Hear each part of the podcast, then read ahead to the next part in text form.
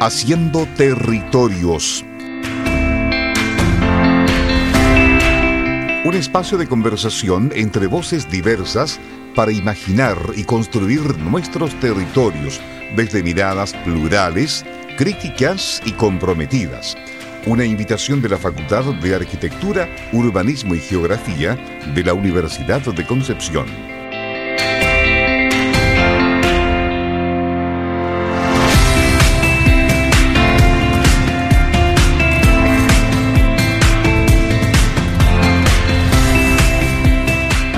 Muy buenas noches, nos encontramos nuevamente en un nuevo programa Haciendo Territorios desde la radio de la Universidad de Concepción en la 95.1.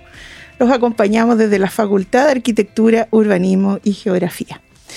Bueno, como es costumbre ya todas las semanas tenemos interesantes invitados. En esta ocasión nos acompaña un amigo de la casa, profesor Víctor Montre, profesor acá de la Universidad de Concepción, en Historia y Geografía, becario ANID actualmente, en el doctorado en Educación, es docente, además investigador en líneas de metodología de la investigación, didáctica, desigualdad, desarrollo, y bueno, y se desempeña tanto en varias universidades acá de la zona y también en nuestra casa de estudio. Víctor, buenas noches.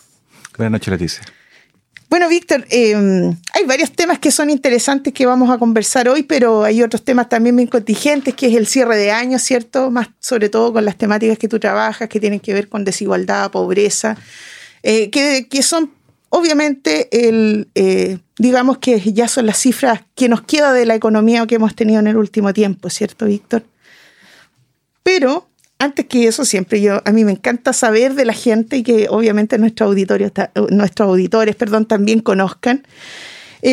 Víctor, cuéntame un poco sobre cómo te empiezas a vincular tú con estas temáticas. Primero como profesor de historia, ya después en tu especialidad. En mis inicios, por supuesto, la disciplina que elegí inicialmente como estudiante de pregrado se vinculó con historia. Y con el paso del tiempo, me acuerdo que me fui conectando con temas de geografía. Y en la geografía existe una riqueza tremenda con respecto a estudios en sociología, antropología y economía. Y por supuesto eso me llevó a elegir un magíster que no fuera en educación. Evidentemente con el premio de CONCE que uno tiene después de los 5 años... ingresé al Magíster de Investigación Social y Desarrollo, y ahí fue ampliando la mirada. Ahí realmente pude conocer lo que es la transdisciplina, la multidisciplina, y eso por supuesto generó un cambio radical en mi forma de cómo concebir la realidad y hacia dónde tenía que profundizar mis conocimientos. Y por supuesto, por eso tengo esta línea un poco rara, metodología, didáctica y también temas de desarrollo. Pero que todo se integra al final. Porque es el punto, porque es una mirada inter y trans. Entonces ahí tú vas modificando y entendiendo claramente. Eso es una cuestión de que en educación, en otra universidad de trabajo, me ha costado mucho entablar porque tienden a mirarlo demasiado desde el tema de educación y dejan de lado temas de políticas públicas, temas de economía, que también son relevantes para poder llevar a cabo una política pública vinculada con educación. Entonces ahí está la diferencia, la mirada distinta. Bueno, solamente quiero hacer una precisión porque tú hiciste una mención al Premio Universidad de Concepción. Claro, tú fuiste el privilegiado, no todos lo son. Es un premio que se entrega, ¿cierto?, por generación y bueno, y tú ahí fuiste el vencedor. Entre comillas, ¿cierto? Oye, Víctor, y cuéntame ahora tú en qué estás trabajando. O sea, estabas con el doctorado, pero ¿en qué estás trabajando ahora? En este momento estoy trabajando, para que te percates de cómo el cambio ha sido bien fuerte. Estoy trabajando en temas de didáctica de educación, pero no solamente en eso. Ahora nos ganamos un proyecto FIC con la Universidad de Desarrollo sobre experiencia en diseño y servicio para empresas. O sea, yo tengo el trabajo principal de recolectar información, construir un libro en los próximos 2 años sobre vinculado con experiencias de diseño y servicio, y también estamos trabajando con algunas temáticas de economía. Hace poco publicamos un artículo con Eric Suelo, Seremi de la región de Ñuble, y también con Francisco Maturana, académico de Dalla Watch, y estamos trabajando en trayectorias económicas de las regiones, utilizando bases de datos vinculados con el censo y también algunas metodologías cuanti para poder ir desarrollando una visión longitudinal con respecto a lo que sucede en la economía a nivel nacional. Y por supuesto te percatas de que siempre estoy buscando cosas nuevas. Claro. No me quedo solamente con una vocación porque me gusta mucho enseñar, me gusta que los profesores también aprendan a enseñar, pero por supuesto siempre entregando una mirada muy compleja y también muy profunda sobre los fenómenos que suceden actualmente en Chile. Y por supuesto también en el mundo. Exacto. Oye, y a propósito de este trabajo que publicaste, sí lo vi, interesante, más Francisco también, un ex profesor de acá del departamento, Eric también ex alumno de la carrera de Geografía. Y bueno, un poco también pensando en lo que estamos viviendo actualmente. Cuéntame, ¿cómo ves, cómo has visto esta pospandemia en lo que se refiere a economía? Ha sido bien complejo entender que estos 3 últimos años han golpeado fuertemente a Chile, no solamente en el sentido de estar ya con una crisis económica confirmada para el próximo año, donde se contrae justamente nuestra economía entre el 1% a menos 1,5%, y eso por supuesto trae grandes problemas en relación a cómo supuestamente el dinero va fluyendo en la caja personal de las familias. Uh-huh. Entonces, y eso además también lo vamos entendiendo dentro de un contexto de inflación que nos ha golpeado súper duro a cada una de las familias. No hay grupo económico, quizás el A o el B, pero del C1 hacia abajo se ha sentido fuertemente lo que estamos entendiendo, ya que si te percatas, los últimos 12 meses, la sección de alimentos, de los 303 alimentos que están vinculados justamente con estos bienes, han subido un 30%. Claro. Combustible ha subido un 80%, transporte está subiendo cerca de un 40% también. Entonces, diferentes dimensiones de esta caja, este paquete básico, esta canasta básica que tiene medición, ha subido con fuertes niveles que hace muchos años que justo no lo habíamos obtenido. Una cosa que comúnmente los estudiantes no se percatan de que nunca habían vivido presencialmente una crisis económica. Claro. Y ha sido justamente una de las cuestiones más complejas de que los estudiantes comprendan, porque nunca la han vivido. Si te percatas, las generaciones que entran a la universidad ahora tienen 20 años, 22 años, y sinceramente la del no vivieron ni la crisis asiática, probablemente. En parte la subprime, la estadounidense, pero tampoco creo que fue. Porque Chile fue uno de los grandes beneficiados en el mundo porque justo hizo la transición económica hacia su producción, hacia China. Exacto. Entonces, no vivimos tan fuerte. Fue cerca de 8 o 6 meses en que tuvimos algunas modificaciones económicas, pero nuevamente después sigue un ascenso. Y eso, por supuesto, no solamente entenderlo como una cuestión de factores externos, ya que aquí siempre se ha hablado mucho sobre el tema de la guerra entre Rusia y Ucrania, que modificó completamente las producciones de trigo, de soya, aceite vegetal, y eso fue justamente lo que aumentaron los precios. También los productos agroquímicos, que eso igual va a pegar fuertemente el próximo año en nuestro país. Y que en nuestro caso, la mayor responsabilidad se encuentra asociada a los retiros de los fondos de pensiones. Y ahí las personas están un poquito, me dicen, pero ¿cómo? Si supuestamente no era tanta plata. Y sí, fue mucha plata. Para que lo pongamos en contexto, comúnmente en el día a día hay cerca de 5 billones de pesos circulando, ya diariamente, 5 billones. En los puntos PICs de los retiros de fondo alcanzaron a existir entre cerca de 18 a 20 billones de pesos en circulación en un solo día. Eso quiere decir de que el dinero circulante aumentó 400%. Exacto. Y eso no solamente tiene una repercusión inmediata que tiene que ver con cómo se mueven los mercados, el comercio y todo lo demás, sino que qué es lo que trae detrás, que tiene que ver con la producción interna, porque lo conversamos también, o sea, tú lo mencionas, nosotros dependemos mucho también de Ucrania, por ejemplo, el tema de la producción triguera y todo lo demás. Nosotros también somos productores trigueros, pero también toda esta alza lleva a que el precio costo, las semillas, los insumos, todo también aumente de precio. Entonces, lo que uno está viendo en este último año, en este año que recién pasó, es que disminuye la producción triguera, el rinde es menor por la escasez hídrica, y lo que estamos viendo para este año, que tenemos menor producción trigueña, justamente de trigo, hay menor producción, porque los costos son sumamente altos de producción para el agricultor. Y además eso hay que sumar el tema de las importaciones. Claro, nosotros traemos trigo argentino, de los países vecinos, pero también eso, ellos también están cubriendo sus propias necesidades y eso probablemente genera que estén modificando la dinámica de exportaciones. Justamente, eso que tú señalas es importante. Actualmente en Chile el 60% lo traemos de afuera. Eso ha ido todos los años en aumento.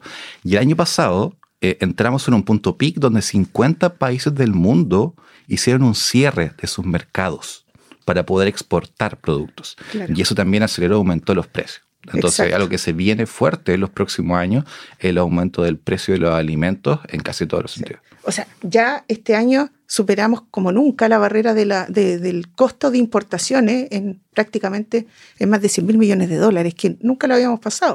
Eso tiene que ver con el costo también. Pero bueno, vamos a seguir conversando. Ahora nos vamos a ir a una pequeña pausa musical y vamos a continuar con nuestro invitado.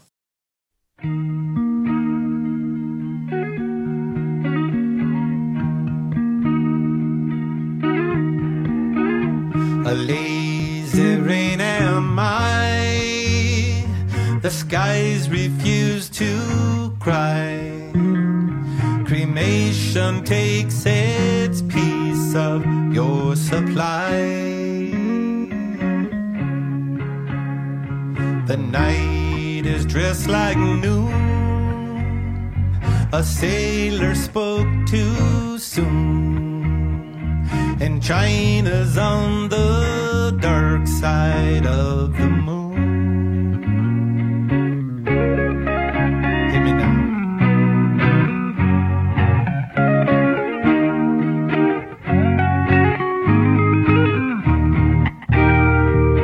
Platypus are few, the secret life of Rue, a personality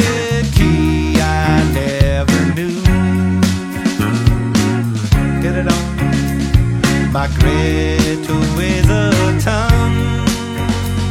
The archers on the run, and no one stands alone behind the sun. I've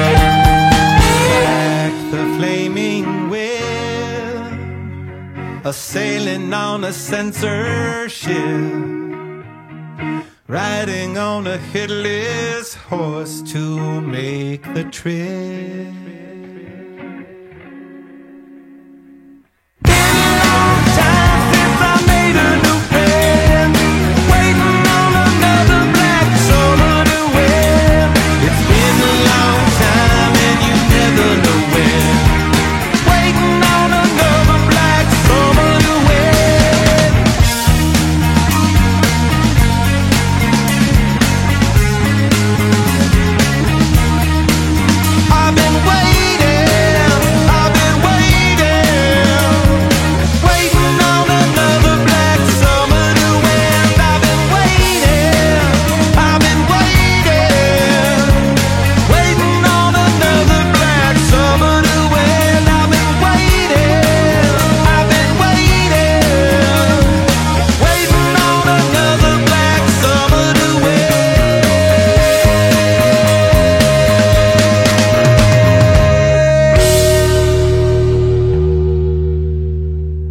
Bien, continuando entonces nuestro programa Haciendo Territorio desde la 95.1, estamos con Víctor Montre, con quien estamos conversando un poco de estas últimas dinámicas económicas que han afectado obviamente al país. Y estamos hablando de lo que está pasando actualmente y de lo que podría pasar en este año que recién inicia. Bueno, hablábamos, Víctor, de cómo se ha ido concretando este tema de nuestra economía externa, ¿cierto?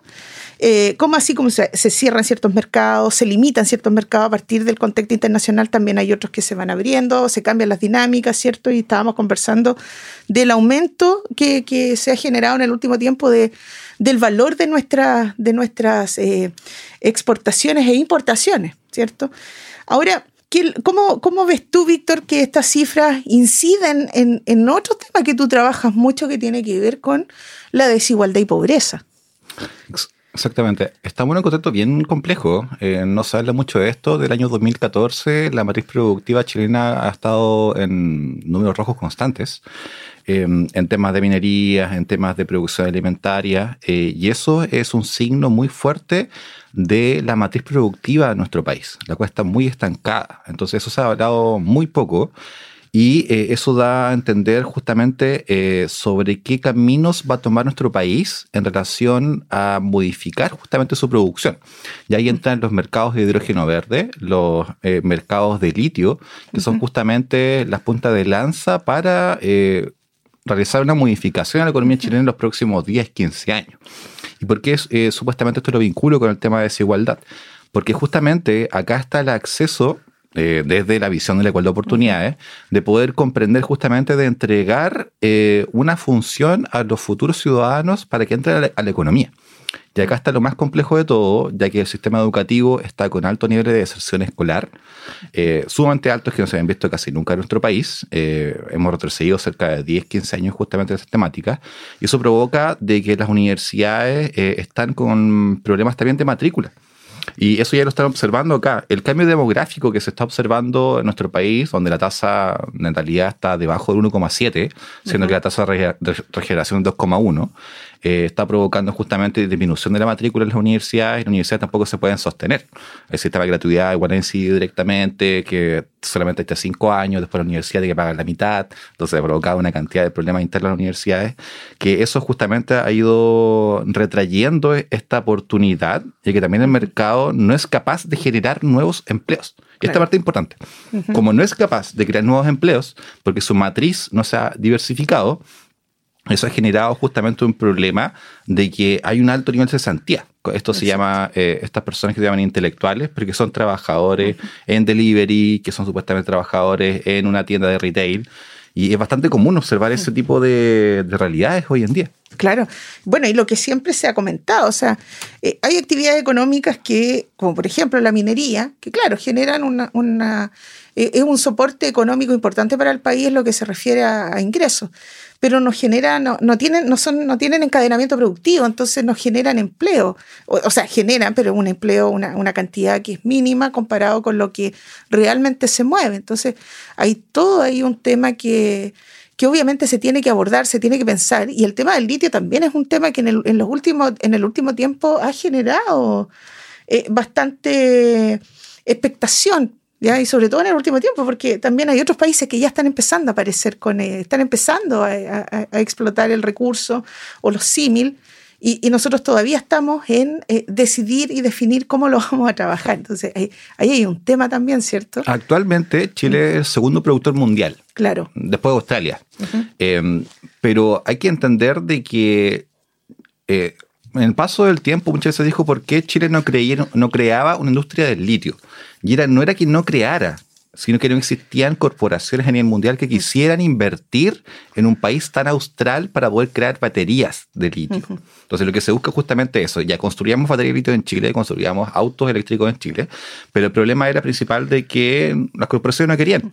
Recién este año, BIT Latinoamérica, que es una corporación china, comenzó el proceso de inversión en nuestro país. Recién, después de 5 años de licitaciones que se cayeron constantemente una tras otra. Mira qué interesante, más sobre todo en este escenario de la deslocalización de la producción, somos a lo último a quien miraría. Ese es el punto, fue justamente el tema de que también se aceleró con Rusia y Ucrania. Esta guerra modificó completamente el panorama energético a nivel mundial, especialmente en el tema europeo, porque ellos están asociados con petróleo, con gas natural de Rusia y también con una política energética de disminuir sus plantas nucleares, pero que ahora todo eso desapareció casi principalmente por esta guerra y provocó que las centrales nucleares se mantuvieran y que Francia, Inglaterra y también, ¿no es cierto?, lo que se refiere a Alemania, comenzaran a invertir en bonos de carbono y también hidrógeno en diferentes partes del mundo. Y como Chile es el principal país con potencial para poder trabajar con hidrógeno verde y con energías renovables, comenzaron ya las conversaciones con el gobierno. Además, Boric, cuando fue a su gira europea y también a Estados Unidos, está trabajando justamente estos contratos y estos pactos a futuro para comenzar hidrógeno verde en Magallanes y Aysén, que son proyectos multimillonarios. Estamos hablando de $5.000 millones, $20.000, $30.000 millones, que son inversiones que no son comunes en Chile. Claro, yo creo que eso también va a llevar a que nosotros empecemos también a cuestionar nuestra matriz energética. El cómo generamos energía, o sea, seguimos dependiendo, hemos tenido prácticamente en los últimos 10, 15 años un alza en el uso del carbón como matriz energética y eso obviamente ha sido muy cuestionado en el último tiempo. Eso vamos a ver qué pasa con este cierre también de algunas termoeléctricas y si eso, lo que tú comentas, tiene una incidencia entonces en esta matriz. Chile es sinceramente uno de los 10 países que mejor se ha adaptado al cambio climático, al desarrollo sustentable, según algunos indicadores que existen a nivel mundial. Y, por supuesto, nuestra materia energética asociada con las partes renovables es cerca del 40%. Sí. Vamos avanzando y somos un ejemplo a nivel mundial con respecto a eso. Pero, por supuesto, lo principal es justamente cómo nos adaptamos al cambio climático, de que es un tema preponderante que estamos conversando justamente, el tema de la escasez hídrica, de cómo está llevando este proceso a una modificación completa de cómo vivimos el día a día y también lo que podemos producir en diferentes lugares y territorios de Chile. Oye, Víctor, y cuéntame ya como para ir cerrando un poco el tema, ¿qué es lo que se espera en los próximos cifras en relación a lo que es pobreza y lo que es la desigualdad? ¿Qué es lo que se proyecta para Chile a propósito de este escenario? Bueno, tuvimos una encuesta abreviada ahora durante pandemia, nos mostró una leve alza en lo que son los indicadores de pobreza. ¿Qué es lo que se espera? O sea, que uno no es adivino, pero lo que uno, en base a lo que uno visualiza, ¿qué se espera? En relación a la pobreza, se espera un aumento. Se identificó con este descenso abreviado de que existe un aumento de la pobreza sobre el 10%. Esta curva de descenso constante en los últimos 30 años se rompió en 2017-2019 y comenzó un aumento, ¿no es cierto?, de la pobreza monetaria. Y también la pobreza multidimensional. Eso te iba a preguntar, porque también la pobreza multidimensional que estaba, o sea, es bastante más alta que la por ingreso, pero también yo creo que hay un tema de calidad de vida, hemos visto las encuestas de percepción, por ejemplo, del delito y un montón de otras cosas, que yo creo que va a tener una incidencia bien importante en lo que es van a ser los resultados de la encuesta de lo que es la pobreza evaluada a través de esta metodología multidimensional. Entonces, en ese caso, justamente el tema educativo, el tema de salud son los preponderantes. Justamente las reformas están asociadas justamente con eso, pero el tema de vivienda y el tema de seguridad justamente son otras dimensiones que tienen alto realce con respecto a esto. Y por supuesto, en el tema de desigualdad, va a depender mucho qué camino va a tomar nuestro país. Ahí está el informe de desigualdad, donde encontramos que existen 3 caminos. ¿Qué tipo de modelo estamos siguiendo? Y justamente el más adecuado en torno a disminuir la desigualdad se refiere a vincularse con un modelo socialdemócrata, ¿ya? No con un modelo neoliberal. Eso aumenta la desigualdad con el paso de los años, ¿ya? Si quieren pueden revisar el informe de desigualdad 2019-2020, que donde señala claramente estas modelaciones que existen con respecto a la desigualdad. Claro. Oye, Víctor, y en relación a lo que tú estás haciendo, bueno, ¿qué te espera para este 2023? Cuéntanos qué vas a estar haciendo, estás preparando, bueno, nos contaste del libro del proyecto FIC, y cuéntanos qué más, ¿estás con alguna otra publicación preparando, algo comparativo a lo que hicieron con Eric y con Francisco. En estos momentos, aparte del FIC financiado por el GORE, estamos trabajando también mi tesis doctoral, tengo que terminarla este año. Yo estoy trabajando justicia social, que justamente vinculado con temas de desigualdad y pobreza dentro del contexto educativo, así que debo terminar este año mi tesis de doctorado. Ah, muy bien. Así que... Y pensar en el fondo de civilización. No, todo un camino que se viene, se viene a futuro. Y por supuesto seguir trabajando con algunos temas que sean multitrans. Eso es lo que estamos buscando principalmente para poder comprender, trabajando con algunos temas también de riesgo, que el año pasado sacamos con Alejandro Lara un paper sobre eso, estamos trabajando igual con respecto a eso. Y también de ir comprendiendo el tema educativo no solamente con una mirada tan soslayada con respecto a eso, sino trabajando con una visión desde la economía, desde la administración pública. Mucho más integrado, que es justamente una de las cosas que nos hace falta para poder llegar a una política pública que podamos aterrizar el territorio. Muy bien. Bueno, Víctor, quiero agradecerte que te hayas dado el tiempo de acompañarnos esta noche. Espero que nos podamos volver a encontrar acá en el programa con otros temas, con otras temáticas, o a lo mejor con otras temáticas y con algunos resultados. Esperemos que pronto tengamos algunos datos nuevos en relación a lo que es pobreza y a lo que es desigualdad. Muchas gracias, Víctor. A ti, muchas gracias igual. Nos encontramos entonces en otra ocasión con otro programa de Haciendo Territorios desde la radio de la Universidad de Concepción en la 95.1. Muy buenas noches. Haciendo Territorios. Un espacio de conversación entre voces diversas para imaginar y construir nuestros territorios desde miradas plurales, críticas y comprometidas. Una invitación de la Facultad de Arquitectura, Urbanismo y Geografía de la Universidad de Concepción.